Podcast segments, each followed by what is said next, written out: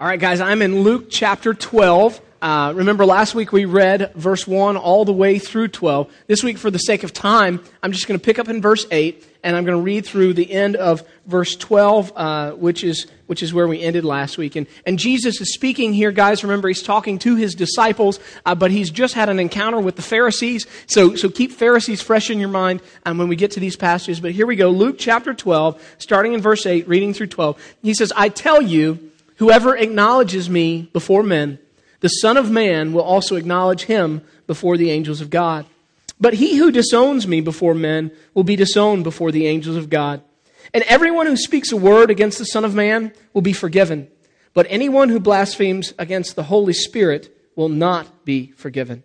When you are brought before the synagogues and the rulers and the authorities, don't worry about how you will defend yourselves or what you will say for the Holy Spirit will teach you at that time what you should say.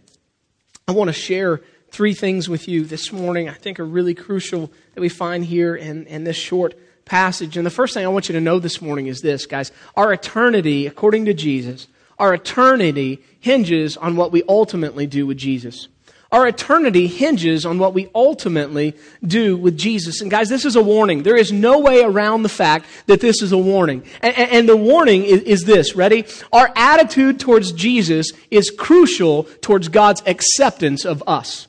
Our attitude towards Jesus is crucial towards God's acceptance of us, okay? And so there's a lot of theology behind that. And I'm just going to walk you through it, and we are going to cover a lot of ground in this first point. But I want you to understand the why and the how behind this, okay? And so, so here's the basics. Ready? God is holy, right? He is, He's perfect. He is set apart. The Bible declares that, right? And of course, we are, are not, right? We're, we're sinners. Romans 3.23 says this. It says, For all have sinned and fallen short of the glory of God. And many of us are familiar with that verse. Some of us have even memorized that verse. But we need to get familiar with Romans 3:24. See, see, this is what Romans 3:24 says and it says, "And all are justified freely by his grace through the redemption that came by Christ Jesus." We put those two verses together and it says this, "For all have sinned and fallen short of the glory of God, and all are justified freely by his grace through the redemption that came by Christ Jesus." Some big words in there. That word justified, Wayne Grudem, who wrote the book on systematic theology, he, he says to be justified means this. It, it means to be legally declared righteous righteous in God's sight. To be legally declared righteous in God's sight. And he explains that that's never by anything that we do, but, but rather it's by faith, okay? And, and I think that's great. But I really love this definition um, by the Holman Bible Dictionary. It defines justification like this. It says justification is the process by which an individual is brought into an unmerited right relationship with God. Justification is the process by which an individual is brought into, get this, an unmerited right relationship with God. And so we have all sinned and fallen short of the glory of God, but we are brought into a right relationship with, G, with, with God because of Jesus, right? Not because of anything that we've done, but because of what Jesus does for us. We, we haven't earned it, right? And so Jesus brings us into this right relationship with God. The question then is, how does Jesus do this? And that's what Romans 3:24 answers. It says that Jesus brings us into a right relationship with God through um, something called redemption.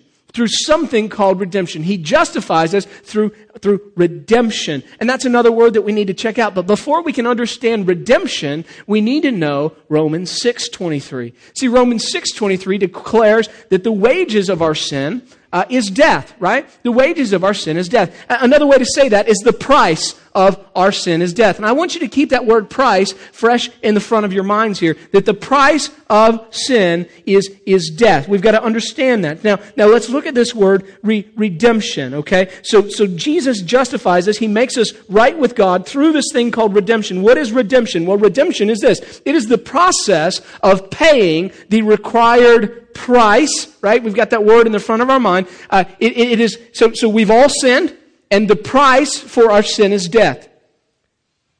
Jesus makes us right with God, okay? He justifies us with God by redeeming us. And redemption is the process of paying the required price to secure, get this, the release of a convicted criminal. Of a convicted criminal.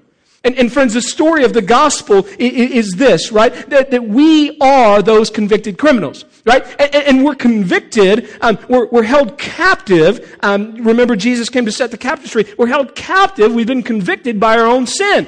And the ransom, the price that has to be paid for our release from the penalty of sin is death. Only, only one problem. It's, it's a penalty that we can't pay. Because it's actually, it's not just death, it's the death of an innocent victim. It's the death of one without sin. And so Jesus comes, the gift of God. He lives the sinless life that we couldn't.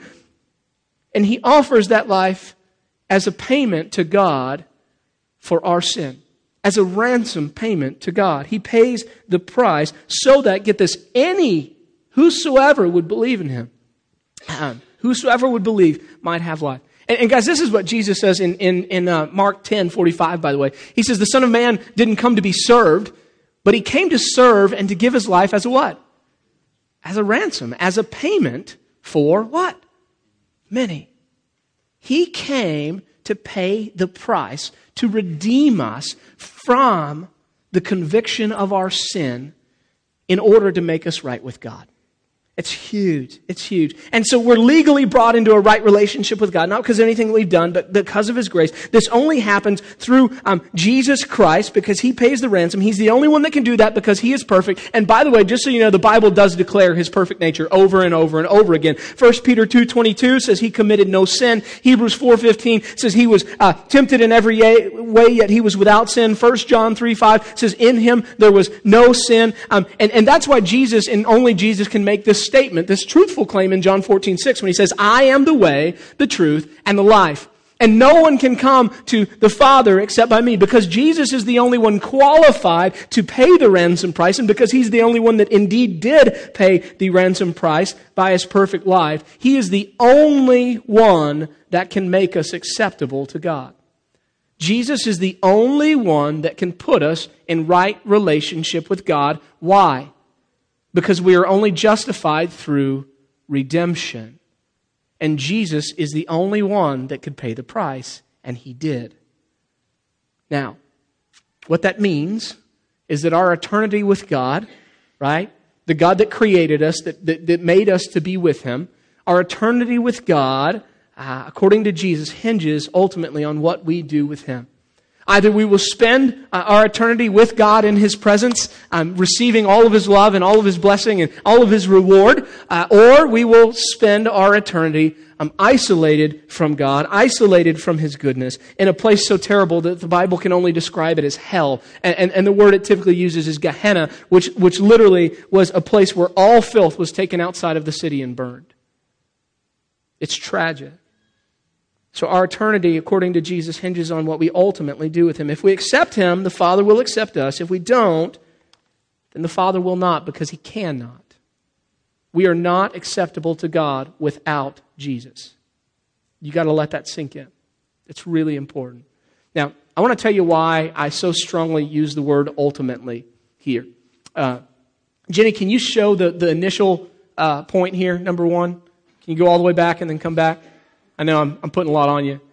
See, so our eternity hinges on what we ultimately do with Jesus. I want to tell you why that word ultimately is so important in my mind. Look, look at verse 8 and 9. It, says, I tell you, whoever acknowledges me before men, the Son of Man, will also acknowledge him before the angels of God. But he who disowns me before men will be disowned before the angels of God. And those are scary verses for a lot of Christians, right? They, they cause a lot of anxiety in believers, and they really shouldn't, but they do. Because the truth is, many of us have denied Jesus at some point in our lives in front of other people, haven't we? Right? We, we, have done it out of fear. We, we didn't want to be judged. We, we didn't want to, and, and, so, so there are many Christians go, oh my gosh, well, I've, I've denied him. Am I going to be denied? And so I, I want to tell you what these verses don't mean, okay? That, that verse, those two verses, they cannot mean if we ever deny Jesus because we have a lack of nerve that Jesus is going to deny us before God. And it can't mean that because of a guy named Peter. You remember that guy, right? I mean, I mean, loves Jesus with all of his heart. He'll do anything for Jesus. And, and then, and then Jesus is taken away and, and, and there he is. And there, aren't you the guy that was with Jesus? No, no, no, it wasn't me. He denies him. Aren't you the guy that was with, no, it absolutely wasn't me. Oh, you are the guy. You're the guy that was with Jesus. And he curses, remember. He says, absolutely not. I was not with Jesus. He denies him three times in that one moment.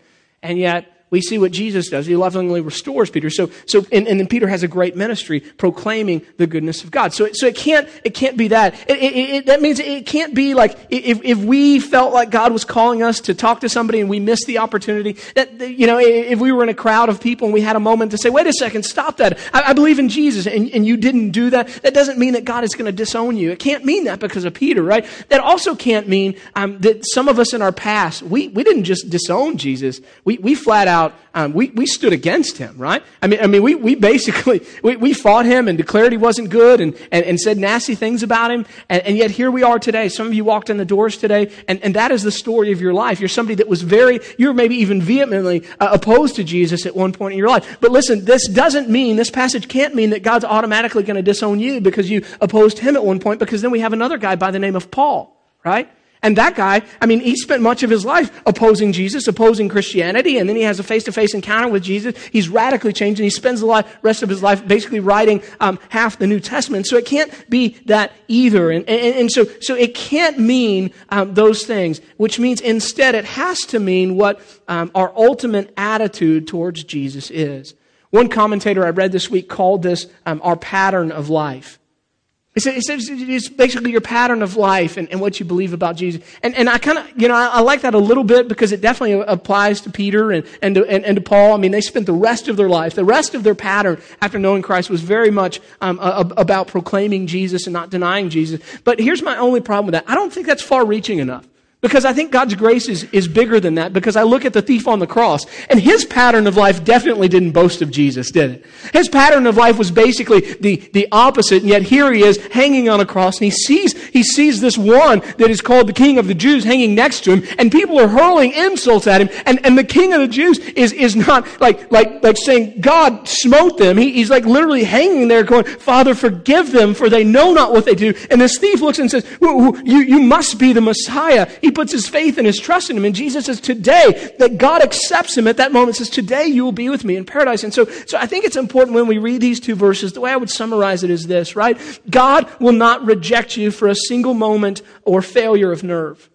God will not reject you for a single moment or failure of nerve, but He will accept you for a single moment of heartfelt faith. Isn't God good? Isn't God good? He's not going to reject us for our failings, for the moments that we fail to muster up the courage to stand for Him. But He will accept us for that one moment that in humility we bow our hearts before Him and say, You really are the King of Kings. I believe in you. What a good God we serve. What a good God we serve. Let's talk about Him a little more. Number two, Amen. That's what I'm saying. From the lips of babes, I tell you, Number two, I want you to see this this morning. If we humbly accept the Holy Spirit's call to repentance, God is wonderfully willing to forgive our every sin. If we humbly accept the Holy Spirit's call to repentance, God is wonderfully willing to forgive our every sin. I want to look at the first half of verse 10 I'm with you. It says, And everyone who speaks a word against the Son of Man will be forgiven. And everyone who speaks a word against the Son of Man will be forgiven. And I want you to grasp the gravity of, of what we just read. Uh, everyone, it, it means whosoever. It means anyone who speaks a word against the Son of Man. Now, that was Jesus' own self uh, designation for himself. It was his favorite statement about himself. He called himself the Son of Man. 81 times in the Gospels, uh, that term is used, uh, Son of Man, as Jesus um, used it to, to talk about himself. Um, he says, Anyone who speaks a word against me, Okay? Anyone who speaks a word against me can, can be forgiven.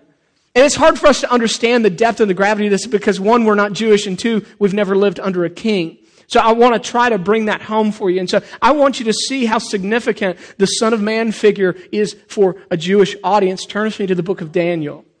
The book of Daniel, I'm in um, chapter 7, and I'm going to read uh, 9 through 14. Book of Daniel, chapter 7, uh, starting in verse 9, Daniel writes, As I looked, thrones were set in place, and the Ancient of Days took his seat. His clothing was as white as snow, and the hair of his head was white like wool. His throne was flaming with fire, and its wheels were all ablaze. A river of fire was flowing, coming out from uh, before him. Thousands upon thousands attended him. Ten thousand times ten thousand stood before him. The court was seated, and the books were opened. Then I continued to watch because of the boastful words the horn was speaking. I kept looking until the beast was slain and its body destroyed and thrown into a blazing fire. The other beasts had been stripped of their authority, but were allowed to live for a period of time. In my vision at night, I looked, and there before me was one like a son of man, coming with the clouds of heaven. He approached the Ancient of Days and he was led into his presence. He was given authority, glory, and sovereign power. All peoples, nations, and men of every language worshiped him. His dominion is an everlasting dominion that will not pass away, and his kingdom is one that will never be destroyed. My friends, that passage is talking about Jesus as the Son of Man. And it's saying, listen, he's not just a king. He is the king. He, he has all authority on, on heaven and earth. All kingdoms are under his reign, and his kingdom, unlike earthly kingdoms, will never cease. Now, now get the depth and the gravity of this. The Son of Man is very important to us. And then I want you to think about what it would be like to be before a king. How would you treat an earthly king? It's very difficult for us in America. We don't have a king. In America, we have an elected president. We get to choose. And we have great rights, right? We have the right to protest. We have, we have the, the, the right to speak our mind, whether that's in person or on Facebook. Although I find it's very hard to find people that will speak their minds in person these days. We have great rights here. But if you can imagine what it would be like to be with a king, now, you couldn't appear before your king, before your ruler, without an invitation, or else you could be put to death. You remember the book of Esther. Esther was married to the king, and not even she could walk into the king's presence without an invitation. And when she uh, bravely did walk before the king, remember he had to kind of raise his, raise his hand and say, listen, no, it's okay. Don't, don't put her to death. It's going to be okay, right? You, you couldn't go before the king without being put to death, without invitation. When you did go before the king, I, it was even said by some, you couldn't make eye contact with some kings. If you did and they thought you looked at them funny, death, hang you, kill you, shoot you, whatever. Well, probably not shoot you. Run, run you through with a spear, right? Uh, and it was, couldn't even look at him. So, so typically you would walk in before the king in, in a posture like this, okay? And then get this, you couldn't even turn your back on the king when you walked out. You could be put to death for that too. And so you come before the king, never looking at the king, speaking to the king, by the way, in, in certain terms. And then when you were done, you'd have to kind of back out um, of the king's presence, hoping that you didn't run into somebody with a really sharp sword. Um, and that's kind of the way that it went. And oh, by the way, what you would say to the king, that was very important too. If you were ever brought into the presence of a king, which you had to be invited, and, and you couldn't make eye contact, you had to be bowed down. If you were ever there, then you had to speak a certain way too. You had to speak with a great manner of, of reverence, you know. Oh, great king. Oh, oh, oh, great, wonderful um, king. You had, to, you had to speak with dignity, most excellent, most, most gracious, most sovereign. And again, if you didn't, you'd be put to death. Now, friends, that's, that's with an earthly king with very limited amount of power. We're talking about the King of Kings and the Lord of Lords that has authority over everything that we know, over everything that we don't know, everything that we see, everything that we don't see. And I want you to catch the gravity of this. That king who demands all respect, right? And all with that king. I want you to see the difference between him and the earthly kings. He, like the earthly king, you say that you're dead, right? But this king, the king of kings, the Lord of lords says, listen, if you say something against me, though no one should ever speak against me, though I have every right to, to do away with you, I, I love you so much. I want you to see this. You can speak against me and I am still willing to forgive you. And Jesus proves it on the cross as, as people hurl insults and falsities about him as he's hanging on the cross. He's dying and they are mocking him. And, and, and what does he do? Does he say, Father, kill them all? He cries out, Father, forgive them, for they know not what They do. Listen, I don't know what you think about Jesus. I don't know if you see him as some kind of judge and he's wearing the black robe, and he's got the gavel. But if that is your image, it is desperately and terribly wrong. Jesus is wonderfully willing to forgive you of your every sin if you will humbly repent. I like uh, what Tim Keller says about repentance and the power of repentance. He says, with repentance, every sin is forgivable. With repentance, every sin is forgivable. But without repentance, no sin is forgivable. With repentance, every sin is forgivable, but without repentance, not even what we would consider the smallest sin can be forgiven. It's pretty heavy. Our Savior, our Lord, He is, he is extremely abundantly, I, I, can't come up with, with better adjectives. I mean, He's wonderfully willing to forgive us of our every sin. But we must humble ourselves, confess those sins to Him, and repent. Okay? Number three. It's what you've been waiting on. Ready? Here we go. You need to know this morning that there is a sin so great that an all powerful God cannot forgive it. There is a sin so great that an all powerful God cannot forgive it. And I know when you read that, you go, I don't like that. I don't like that terminology. I, I, I don't like it either, but it's biblically accurate. I, I, I, don't like the thought of it. You say, wait a second, God is all powerful. How, how can an all powerful God be unable to do something? That doesn't make sense to me. It, it, doesn't sit well with me. Uh, doesn't that diminish his power? No, it doesn't diminish his power at all because remember, God is, is all things. And the Bible does say that he is all powerful. And yet we know that because of who he is, there are certain things he can't do. It is impossible for God to lie. God can't lie. He's all powerful, but he can't tell a little white lie. God can't because he's also all righteous, right? He's all just. So God, God can't do that. God, God can't ever deny himself. There's not a single time in his existence that God can say, nope, I don't exist. He can't do it. It is impossible for God to do that. Yet God is all powerful. And, and, and so along those same lines, I, I'm here to tell you there is a sin that is, that is so great, that is so devious, that, that, that, that we can put ourselves beyond the forgiving power of this willing, wonderfully gracious God. And what that means, friends, is that his forgiveness is not automatic, that everyone is not going to receive it. And that's tough. And that's tough because people today tend to think that God's forgiveness is just, they take it for granted. They think it's easy. They, they, they just say, well, God's got to forgive me. It, it, it's a guarantee. If, if God really is God, then, then He's going to have to um, for, forgive me. Especially the people that, that are dismissing um, Jesus. They reject the Holy Spirit's call to repentance. Um, and, and, this is a common theme. Well, if I'm wrong, the, the great um, French philosopher Voltaire uh, is, is, is, quoted um, saying this. He, he, somebody asked him, and, and, by the way, he would claim he was a deist. I think he was an atheist, but we won't go into all that. But, but he, um, somebody came to him once and said, hey, hey, can I ask you a question? What if you're wrong about God? What if you're wrong about God? What's going to happen to you? You know what Voltaire's response was, ready? He said, He'll forgive me. It's his job. Do you hear the arrogance in that statement? That God is required to forgive me because He is good and because He is loving. And, and, and they completely remove the fact, yes, God is good and God is loving, but God is also completely just.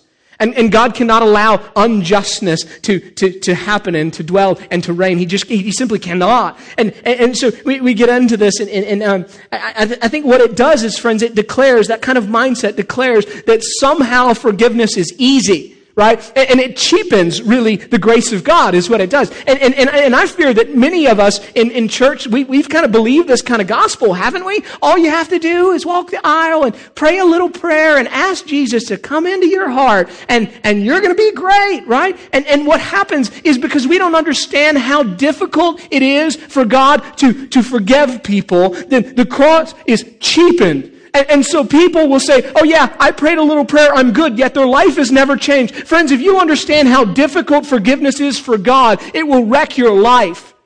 I'll tell you what I'm talking about, okay? Great um, theologian Martyn Lloyd-Jones um, he, he preached uh, a sermon um, called The Problem of Forgiveness. he says in that sermon that uh, what we don't realize is that forgiveness is a problem for God. Again, he's talking about an all powerful God, and this guy's full on Calvinist. He's going to say, like, listen, like, I get it, God is all powerful, but I'm going to tell you that there are some things that are a problem for an all powerful God. And he says, forgiveness is one of those things. He's, look at Genesis chapter 1. Genesis chapter 1, the world was dark and formless and empty, and none of that was a problem for God. God wanted there to be light, and he said, let there be light, and there was light.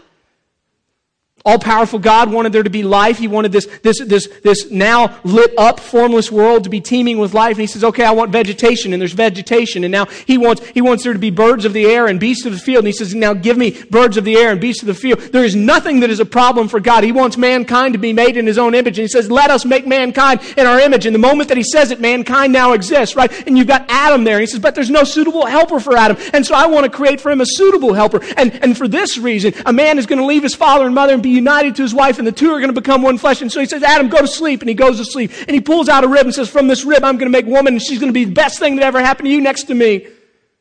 God speaks and it happens, man. God, God, God, nothing is problematic for God in Genesis 1 and 2. And then the fall of man happens in Genesis 3, and suddenly man needs forgiveness. And man needs salvation. And, and man needs rescuing. And it takes centuries for God to bring it to fruition all powerful God. Forgiveness is problematic. It's hard. It is, it is difficult. The cross of Christ has to change us because of this, right? So, what is this sin that is so great that God can't forgive it? Let's start by what it's not. Some of you have some misconceptions. The unforgivable sin is not in and of itself unbelief. That's the easy answer. We like to say, well, if somebody doesn't believe in God, that was our first point. If they don't believe in God, right? If, if you don't have faith in Jesus Christ, it's impossible to be justified by his redemption, right? Because that's the only way we can be justified is by belief in Christ and his redemption, him paying the price for it. There's no way to have a right relationship with God without that. And so yes, unbelief does indeed lead to hell, right? I mean, it does. It absolutely does. But that's not the unforgivable sin, believe it or not. That's unbelief, which does have the same uh, end result. Okay? It's also not um, a sin that's named anywhere else in Scripture. The unforgivable sin cannot be murder or adultery. Uh, it, it, it's not. Um, it's not going to be something like suicide, right? It, it's not. The unforgivable sin is not anything else that's already mentioned. Those things are already covered. They're already talked about. already talks about what to do with those things, how to confess those things, right? 1 John 1 9. If we confess our sins, He's faithful and just. He'll forgive us of our sins and purify us of all unrighteousness. Those things are addressed. So it's not that. It's also not denying Christ, right? It's not just simply a denial of Christ because AK, Peter and Paul, we've already covered those guys. Both those guys denied Christ vehemently at one time. And, and yet, and yet they're forgiven and they have life and, and they do great things for the kingdom. So it's not just denying Christ. Uh, it, it's not the passages in Scripture that talk about grieving or quenching the Holy Spirit. Those are different passages too. So it's not those things. It's not, oh, I grieve the Holy Spirit. Uh, I, I can never be forgiven again. It's not those things. And finally, I would say to you, it's not saying something kind of flippantly about the Holy Spirit. We, we get mad and we're like, holy! I mean, you guys, I know you don't. I mean, just the people on staff. Uh, uh, you know, like that never happens. Nobody ever says that. it's not some flippant saying against the Holy Spirit either. It, it, it's, not, it's not that that can't be it. When this sin is discussed by Jesus, I want you to understand this. It is always discussed in context and specifically directly following interaction with the Pharisees. Always. When this sin is, is talked about by Jesus, it always has to do with the Pharisees. You see, guys, here's the deal. The Pharisees witnessed firsthand the goodness of God on display. Firsthand. Uh, uh, the Holy Spirit in Jesus' earthly ministry was declaring from, from the mountaintops to all people, to crowds, to, to everybody that, that would listen, that this is the Messiah right? This is the Savior. He is here. He has come. Everybody knew it. That's why the crowds were gathered. They're like, oh, surely this is the Messiah that has come. Like the Holy Spirit made it evident unto the Pharisees who Jesus uh, was. And so when, when the, Jesus drove out a, um, a, mute demon from a man that couldn't talk from birth, uh, and suddenly the man started to talk, the crowds that were around immediately looked to the Pharisees as if to say, uh huh, what do you say about that? And, and that's what they did. They looked at the crowd like, oh, okay, Pharisees, now what do you say about that? Because that dude couldn't talk, but now he can talk. That's a good thing. And the man's praising God and all those kind of things, right? And, and, and it was here, like in this moment, they had a choice to make. They could either humble themselves and they could admit to, to the crowds, all right, and, and, and to God, they, they could admit that they had been wrong and that Jesus was the Messiah and that he was indeed good and that he's producing good fruit. Because I want you to see the maddening effect here. Had this moment in time that they could have said, yes, Jesus is good. Yes, he must be the Messiah. Look at the good that he does. But instead, right? Out, out, of their own pride and arrogance, their unwillingness to let go of their position in people's eyes. They, they, they, they, they could have just declared it was good, but instead they declared that it wasn't good at all. They say, no, no, no, blind people seeing is not good. That's against our religion on the Sabbath. People, people that can't walk, how dare you heal them on a Sunday? It's really a Saturday back then, but anyway. How, how, dare you make lame people walk and blind people see and dead people live? This cannot be good, they declared. In fact, we believe it to be the work of the devil because it doesn't fit in with everything that we have proclaimed. And in that moment, friends, in that moment, they made a knowledgeable, willful, final refusal of the Holy Spirit's work to exalt Jesus. See, the Holy Spirit had come to prove that they were wrong when it came to righteousness and judgment. Did you know that that was the Holy Spirit's role, by the way? Look at this scripture with me. John 16, 8. Jesus said, when he comes, he will prove, to the, prove the world to be in the wrong about sin and righteousness and judgment. And the Holy Spirit came and did amazing works through the life and ministry of Jesus. And everybody knew that it was good. The Pharisees knew that it was good. But that didn't fit within their belief system. See, they would have had to humble themselves. They would have had to declare that they were wrong and that God was right. And they decided once and for all that that could not be the case and that they would forever be right and this man named Jesus would forever be wrong and needed to be put to death. It's a sad story. And Jesus says to them, Matthew 12 37, By your words you'll be acquitted, and by your words you will be condemned. They put themselves beyond the ability, not for God to forgive, they put themselves beyond the ability for, for them to repent. And without repentance, there can be no forgiveness. Therefore, in its nature, this is the unforgivable act. Sad, but I want to tell you, unfortunately, it still happens today. It's not just with Pharisees. Today, we've got many people. Uh, I quoted a Waterdeep song earlier. It said, uh, Many men will drink the rain, but they're going to turn and thank the clouds. They're going to refuse God's goodness. They're going to refuse to call good good. They're going to refuse to look at all the blessings in their life and say, Yeah, there's a God. Instead, they're going to declare that the things of God, the good things are, God, are not of God at all. Are not of God at all. Uh, now, I do have a bit of good news for you in the midst of that sadness. Ready? Here's the good news. Okay? If you're here today, you hear the sound of my voice, you can't be asleep. If you're asleep, man, you've committed. No, I'm joking. Um, if you're here today and you hear the sound of my voice, I want you to know this. If you've ever wondered, have I ever committed this act? Have I ever done something so grievous that God would not forgive me? I want you to know the answer is no, you haven't. Because if you've ever wondered that, then you're not this kind of person. This kind of person is so hard they don't care. They're beyond repentance. If you're here and your heart has ever felt, oh God, I'm such a sinner. Surely, God, I've, I've, I've committed this sin. I've done the same sin so many times. How could you ever forgive me? Then your heart is tender to the things of God, and the Holy Spirit has convicted you, and He's saying, hey, listen, I've got something better for you. Let's get out of this pit and let's move on. All right? Okay? So, so, so, that, that's good news. That's good news. Now, we always end with application, so I only have one application for you today. And I just believe this all in my heart in a room this big, uh, even, even with, with holes today in a room this big. I, I, I want to say to you that there's always somebody um, that may need this. And so here's our application today, very simple and straightforward. I, I want to challenge you today, if you've never done this, would today be the day that you, you finally, humbly submit to the Lord? Right?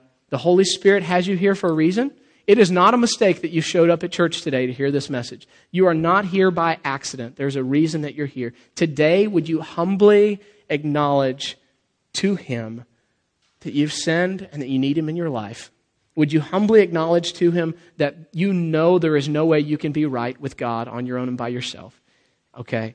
And, and would you just, would you acknowledge that and would you repent? Repentance means a turn, it's a change in direction. It's say, I was following my own ways but Jesus, I've heard you are the only way that I can have a right relationship with God. Today, I want that right relationship, and I'm prepared to start following you, even though I don't know exactly what that looks like. And today can be, according to the Bible, could be your day of salvation. Would you pray with me? Lord Jesus, thank you for loving us, and thank you for calling us here to this moment. Um, I pray, uh, Holy Spirit, that you just have your way with us right now.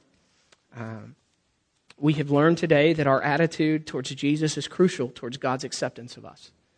And some of us today, maybe for the first time ever, need to bow our lives um, to this Jesus, to this King of Kings, to this Lord of Lords. And uh, Jesus, I'm so thankful for your work for us. Um, you want to make us right with God, and you have indeed paid the price to do that. You've, you've already paid the price for redemption. We must simply confess, and believe. And I pray today that you would call us to that. Uh, Holy Spirit, in Jesus' name, I ask these things. Amen. Amen. So I'm just going to ask you to bow your heads in prayer. Uh, this is one of those old school, uh, we've done it before, but it, this is an invitation, flat out. It is. Now, for some of you, many of you here are already Christians, and that's awesome. You say, well, what, do I, what do I have here? What, what do you have here? What are you talking about?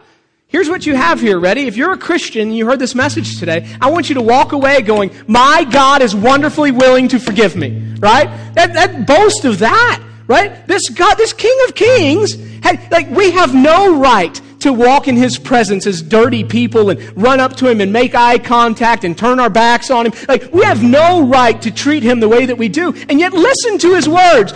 Anyone who says something against me, I'm willing to forgive them. I am wonderfully willing to forgive. Isn't that beautiful? If you're a Christian today and you feel distance between you and God, I'll tell you what the distance is. Ready? Unconfessed sin. Why would you not confess your sin to a God that is so wonderfully willing to forgive? Why are you living with that guilt and that shame? There is no need. Come before this wonderfully willing Savior and say, you know what? I'm so sorry. I'm so sorry. Would you forgive me? I, I was reading through the Psalms, and, and, and I, am trying to remember what psalm it was, but David basically says, I, I, um, I bring my sin before you. Uh, I confess it to you. Ready? And he says, because my sin is so great. like, like that was his, that was his excuse. like, I'm going to bring it to you because it is massive. Because my sin is huge. So I'm going to bring it to you. That is a man that knows the power of God and the power of forgiveness and the power of repentance right there. Do you know the power of repentance, my friend? How great is your sin? If it's great, man, take it to Jesus. He is wonderfully willing to forgive you. And so, so that's for my Christian friends. I love you. I'm so glad you're here. Um, but there's a few here right now in this moment. You have never accepted what Jesus has done for you on the cross. You've never done it, not once. You've looked to the cross, you said, Yeah, I believe that, but not one time have you ever humbled yourself and said, Oh my gosh, look what I've done. I need you, Jesus. Not once. You've never been made right. And, and, and friends, here's the deal. This is, this is the sad thing. Many people are going to say to Jesus one day, Lord, Lord, did we, did we not drive out demons and prophesy in your name? And he's going to say, away from me. I knew you not. Because there's a whole bunch of people that came to the cross and they thought forgiveness was easy. And so they thought, well, it's enough that I know that he did it. Friends, it's not enough to know in your mind. You must submit your heart. You gotta submit your heart. And it's a change of life to say, Jesus, you are the only one that can make me right with God. I know that I'm a sinner. And today, I'm going to ask that you would forgive me and that you would uh, help me to now be adopted by this God, to be a child, to have a whole new relationship. Would that happen in me today? And so here's what I want to do uh, all, every head bowed, every eye closed. Today, if you are here and you can hear the sound of my voice, and you have never, you have never humbled yourself before Jesus, but you're hearing those words today and you feel something going on in your heart, you feel like crying right now, you know what's going on. Today, would you become a child of God? And this is what it is, right? This is Jesus is going to bring you into relationship with God, but only He can do it. You've got to say, Jesus, I believe in you. If you're here today and you would like to do that, every other head is bowed and every eye is closed, but I want you to look up until we make eye contact. If that's what you want to do today, say, I want to be a child of God today. I want to accept Christ today. Would you just look up here? You got to keep looking because it's hard to see. Okay, awesome. Thank you. Thank you. Anybody else? Just say, man, today, I want today. Just let's make eye contact. Okay, awesome. Awesome. Friends, here's how we do that. Ready? We're going to pray a prayer. There's nothing magic about this. I'm not taking it out of some textbook. All right? This is, but this is the prayer we're going to pray, okay? It's just, just, just you and me, you guys that were looking at me. Let's just pray this together. And you don't have to keep looking at me, but I want to pray this prayer with you. Ready? It's a big deal. Just say, Dear Jesus, today I have heard. Today I have heard that I owe a debt that I cannot pay. Can't do it. And today I have heard that you know that. And so you chose to do it for me. And I can't even imagine. It's hard for me to wrap my mind around. And so today, I just want to say I accept that gift. Thank you for dying on the cross and for giving up your perfect life because of the price of my sin. Thank you. Would you come into my life and just take complete control of me? You gave up your life for me. Here and now, I give up my life for you. Amen. If you prayed that prayer today just for the very first time, would you just raise your hand? Just say, I prayed that prayer. I meant it. It's okay. This would be a brave moment. Yes. Yes, my dear. Anybody else? Yes. Anybody else? Come on. Raise a hand. That's a good moment. Raise your hand. Amen. Amen. Amen. Amen. So here's what we're going to do. Alan's going to play. And I just, can I just, will you three, we're all going to stand up. All of us. Okay? If you're one of those three, you raise your hand, or maybe you didn't, you're like, I didn't have the courage to raise my hand. It's okay. God's not going to deny you because of one moment. One moment that you're afraid. But will you ask somebody next to you, say, Will you come down with me? I just want to talk to you here for a moment. I will not embarrass you, but I want to talk to you about what's going to change now in your life. So, everybody stand up. Everybody stand up. Alan's going to sing.